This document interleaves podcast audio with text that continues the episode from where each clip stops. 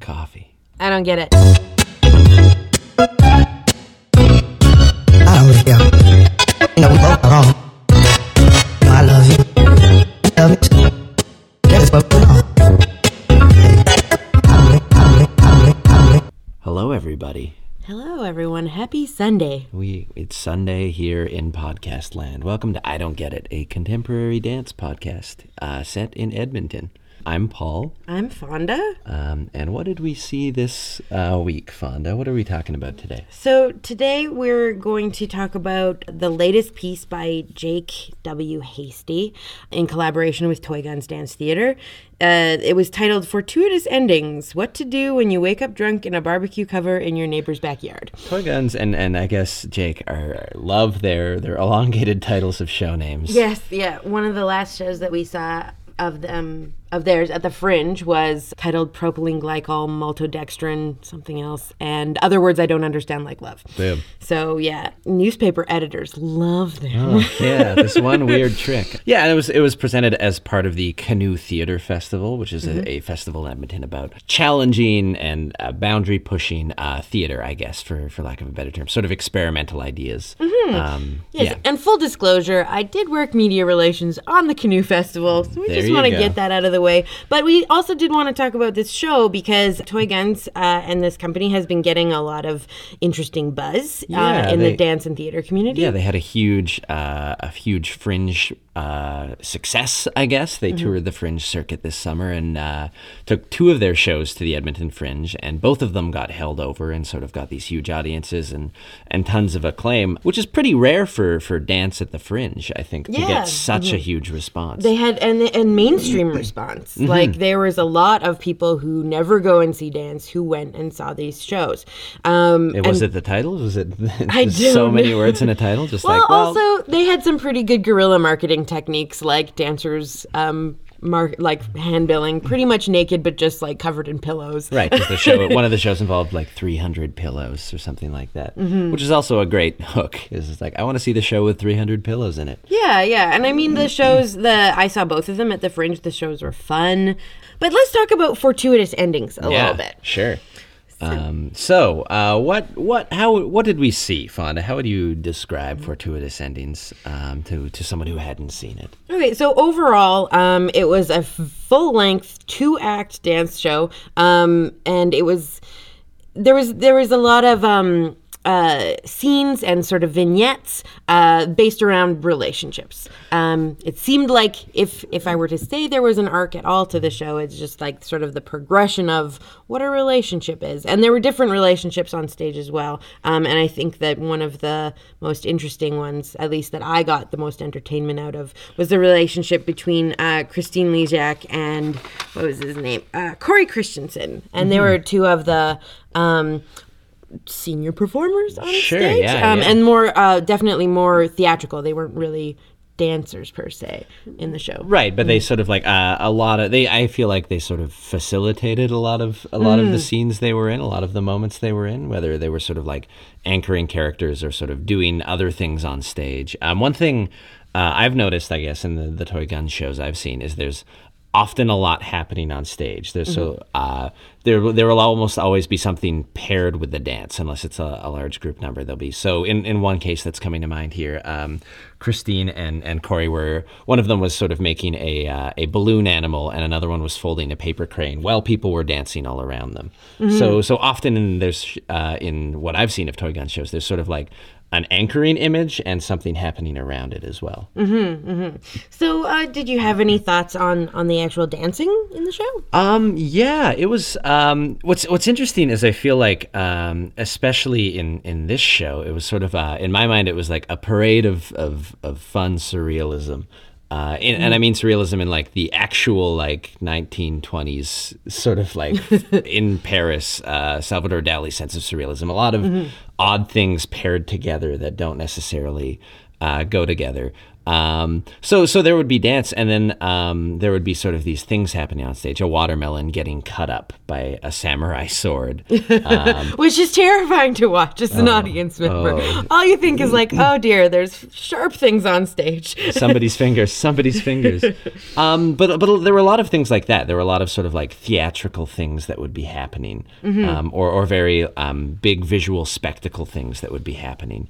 Um, and then there would also be the dance. I feel like um, it was. Uh, it was always sort of eh, maybe the through line to hang the show on was the dance. Um, uh, in terms of the movement, um, it was sort of uh, oh god, how would I describe it? Um, as a non-dancing dude, uh, there was some spins, um, there was some uh, some jumps, there was some running. It was all really big. All Yeah, of the yeah. movement that happened was was was huge. Um, even if it was even the choreography itself, kind of. Um, I guess I could say maybe it's sort of conventional jazz lyrical style. Sure, like yeah. lots of big jetés and spins and throws, like dancers jumping on each Mm-hmm. other and leaps and.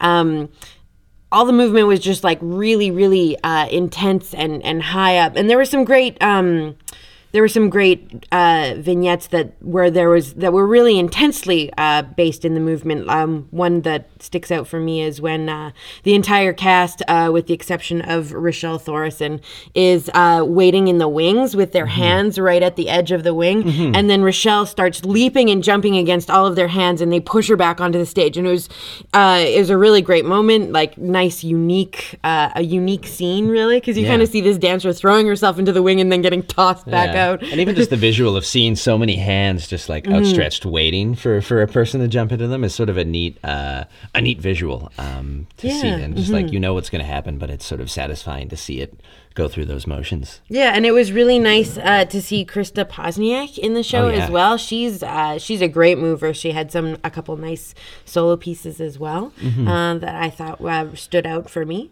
But I guess uh, a lot of the things that stood out for me, and I don't mean this as a slight to the dance, but were sort of the bigger spectacle moments, were some of the um, some of the things like a like a person jumping into it, or a water a watermelon getting cut up.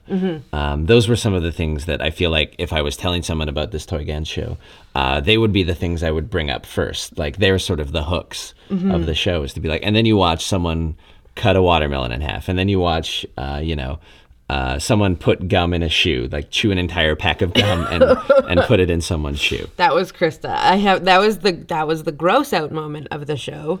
Um, was when she chews this entire pack of gum and then spits it out into I think it was Robert Halley's shoe, um, and then he put the shoe back on. Great. yeah, it was nasty. So so how would you say um, if if we have this through line of maybe um, uh, uh, ruminations on relationships and sort of the trials and tribulations of that, how do you think um, this show conveyed that? Like how do how, how do uh, how effective do you think some of these these ways were of approaching these ideas? Well, conveyed is kind of a neat word to use because I often, when I was trying to d- think about how to describe the show, is that I felt like we were watching a bunch of things that were put on a conveyor belt straight out of Jake's subconscious, and it was just like you know, it's like watching an airport and all those all these belts going by with like people and scenes and what they're doing. So I don't, I, I have to say, I don't think that it had um, a through line that I could really grab onto. I just knew that it was about relationships and about the way that people were. This sort of parade of imagery. Mm-hmm. Absolutely, yeah. I think that um, I think that there was there was a lot to say, um, and they kept saying the same things sort of over and over again Okay. too. Um, I did feel, you know, it got it got a bit repetitive, and the show the show was a longer show. Yeah, yeah. There was Um, an intermission. Yeah, yeah. So I mean, overall, like two full hours. Um, and yeah, I don't know that it needed actually to be that long because it felt like I started, I got it pretty easily. Mm-hmm. right You know. yeah and i think maybe um, in terms of, of, of the length um, when we are sort of seeing these like spectacles and, and these sort of like what felt like vignettes a lot of the time um, uh, it's sort of like do we yeah it's there's not necessarily that huge arc to it. So um, to come back from inter- an intermission and just see sort of more of those even if you know it sort of then just like sinks or swims on on the value of that particular bit you know that particular scene. So i think some of the ones um, in the second part were really interesting. Um, if maybe a little long, like there's a part where everyone's sort of sitting in chairs, the whole cast is out, and one by one they go up to a microphone and sort of say something they really they really hate uh, Mm-hmm. with with people, and then call someone else and sort of do one of those like paper fortune teller things as a kid, like what what color, like blue, red, yellow, or and then you spell it out, and, you know, um, and then. Uh, and then the audience had sort of things under their seat, different colored Mm-hmm. balls or, or stuffed animals that uh, they would throw, they would huck at the corresponding person. Yeah, yeah. Everybody got to throw something at someone on stage at some point. which is which is very satisfying to do. Let me tell you. Mm-hmm. um, uh, but yeah, it was sort of maybe a, a, a really funny bit, but maybe uh, longer than than uh, it could sustain itself. Like again, once we get it, Mm-hmm. it's sort of like the joy just of going going through those motions is great, but going Mm-hmm. through the whole cast is also like okay, that's a lot. Yeah, yeah, it was a lot, and it was a large cast too. I think there were nine people in the full cast, Mm-hmm. um, um, which is also great in some ways because uh, you see so many dance shows and pieces where there's a max of like I don't know four people or Mm-hmm. something. Unless Um, it's the ballet in which it's like thirty four people. Right. Well, yes. Mm-hmm. There's al- there's also that. But one thing I think too to um, to point out about the Toy Guns shows is that uh, they use um, they use pretty uh, mainstream music in them and full songs in in most cases. Oh yeah, yeah. Uh, and I think that that's one thing that sort of lends to the, the well the real structure of the shows because they base all of these scenes sort of around a song. Right. Um, and I think that in some ways, you know, um, we know so like so many contemporary dance groups use, um, you know, a composer. So and it actually and so the music really fits. Um, What the dancer is trying to say and what they're trying to conceptualize on stage. Whereas I feel like this, the music informs the dance way more. Right. I would. Uh, I would say like I would, and to a certain extent, I would. I would defend that as a choice. Um, in the sense of um, if you are approaching something that's maybe a little more abstract, um, having a song that already has sort of an emotional resonance for for a potential audience is a is a good way of anchoring them in, sort of, or giving them the emotion you're you're trying to express. Is sort of this is what we're feeling, and now we're going to show it. Um, but the heavy lifting's almost on the song at that point, and then you can Yeah. be free to sort of just explore the dance or, or the bit or you know the scene. Yeah, that was Um, a really good point, and it lends to the it lends to that whole accessibility thing Mm-hmm. of why why there are audiences that go see these toy gun shows and that really like them um, that don't like other dance or that Sure, don't go don't- see other dance. Yeah, I feel like accessibility can sometimes get a bit of a like a dirty word. It can be a bit of a dirty yeah. word. Um, and I don't think there's anything in, inherently wrong with being accessible. You are you do want people to see your art. Mm-hmm. Um, I would say in the terms just to jump back to the music a bit. Um, when you are doing a full song, then you're trapped by the length of that song as well. Though Yeah. you have to sort of see it through. It's hard to transition out of a out of a song. Although one more uh, thing on the music is that um, occasionally uh, moments in the show would be scored and punctuated by a live musician. Uh, Must be Tuesday. Oh yes, yes. Um, who I was I was a big fan of. I thought uh, their their musical uh, approach were these sort of funny, witty songs that reminded me of, of Jeff Berner, uh, except sort of focused on relationships rather than politics. yeah, yeah, um, Google yeah. Google Jeff Berner if you don't know who he is. He's wonderful. Yeah, but also smart. Google must be Tuesday because Yeah. Mm-hmm. that was a great performance. I really enjoyed uh, what they added to the show. Uh, yeah. Yeah, so sorry we were talking about accessibility and, and, and thoughts on that. Right, right, and I think that that you know you say um, some people think accessibility is a little bit of a dirty word, or at least it gets kind of treated that way sometimes in the in the high art Mm. community. Um, and I yeah, I think that it is important to uh, find ways to meet a new audience on on a on a base level, and uh, yeah, using you know some kind of like songs that they hear on the radio sometimes is, is a way in. Um, and there was there were there were um, a, a really good mix of songs in in this too, like. I like Gogol Bordello Sure, was yeah, in there. yeah. There was like some. There was also some opera. Um, so you know, I mean, it wasn't all. I guess. We're not talking totally top forty. Yeah, uh, no. yeah. yeah, and I think um, I think one thing is if uh, one thing I like about uh, what Toy Guns does is the idea of they, um, you know, this could be someone's entry point into dance. You know, if they see this show. Um, which is labeled as a dance show. Um, Mm-hmm. Jake isn't afraid of calling it dance. He calls it dance theater, but the word dance is in there. Mm-hmm. Um, uh, what that that can lend itself to is is people then taking a risk on other dance. You know, I feel like if, even if this is an entry point at the Fringe, they see the show, they really love it, and then they see some other um, you know, a dance advertised later in the year, I think they they might be more receptive to that. In terms of a podcast called "I Don't Get It," and we're talking about you know uh, trying to explore the, this medium, I feel like um, Toy Guns has sort of positioned itself nicely as sort of an entry point for people, which doesn't mean they aren't they aren't taking their own risks, but Yeah. I think there's sort of um, that's where they've they've sort of found themselves through the ideas they're exploring. Yeah, and in all honesty, I mean they're a young company. They've Yeah. just started out. Um, Jake is a Jake is a young guy, and I think that um, there's a lot of growth that that they're seeing. That even even between this show and what I saw at the Fringe, Mm-hmm. there are things that that have changed, and I think that you know they're gonna keep growing and and that kind of thing. And I think that their audience will with them too. Yeah, yeah, yeah. I think uh, at, at the very least, based on you know, if they come back to the fringe, they have all of the amazing sort of uh, uh, institutional memory of, of last time to sort of draw on and, and Yeah. try something. You know, they can take risks because they've had these successes already. Well, and they've become notorious uh, for their use of props and things in the shows. I mean, Oh, there yeah, was there the was three- sand in there was the 300 pillows. There was a few hundred pounds of sand in this show Yeah. at the very end. I don't know that it needed to be there. I don't know what it was. You know, I was like, oh, okay. All it, all I can think of is a huge headache for a stage manager. yeah, probably. I'm sure. I'm sure it, it was. Yeah, it was sort of like uh, without giving anything away. I guess it was sort of this ending image where everyone was sort of um, one by one. The cast came out and did different things. A TV was wheeled out, and then video games were turned on. You know, Yeah. Uh, it was again sort of this big s- spectacle moment of just, and then someone was pouring sand and then lay down on it like they were at the beach, you know, on a towel. Yeah, what I thought was happening is that they all looked like they were setting up their own kind of like private uh, rooms in an apartment, really. Sure, yeah. Like, because there was like someone sitting in front of a coffee maker, someone kind of working out, someone making Mm-hmm. a smoothie, um, that kind of stuff. And then Rochelle is pouring all of the sand right in the middle. and yeah, it just, um, it was. It was interesting, but it didn't. Yeah, it at, at the end, you know, I was kind of like, "Oh, okay, they were uh, all, they're all by themselves." Right. Yeah. Well, well, that's for me. That's what it was. It was sort of like if this is if, if this has all been sort of meditations on love and relationships and that this is sort of one of the the few moments in the the show which was really just about the person in their own world, mm-hmm. sort of an alone together sort of thing. But it was like Yeah. for me, it felt like what you do after a relationship. It was just like someone's launching into video games, someone's Yeah. you know mm-hmm. working out, someone is making smoothies, someone's going on a vacation. Like mm-hmm. these are all things you do when you're alone. Yeah, and actually, and it did really, um, that it really did resonate in that way because they all Mm-hmm. did feel really alone and isolated, even though they were all on stage together with Right. a whole bunch of stuff. Yeah. So much sand.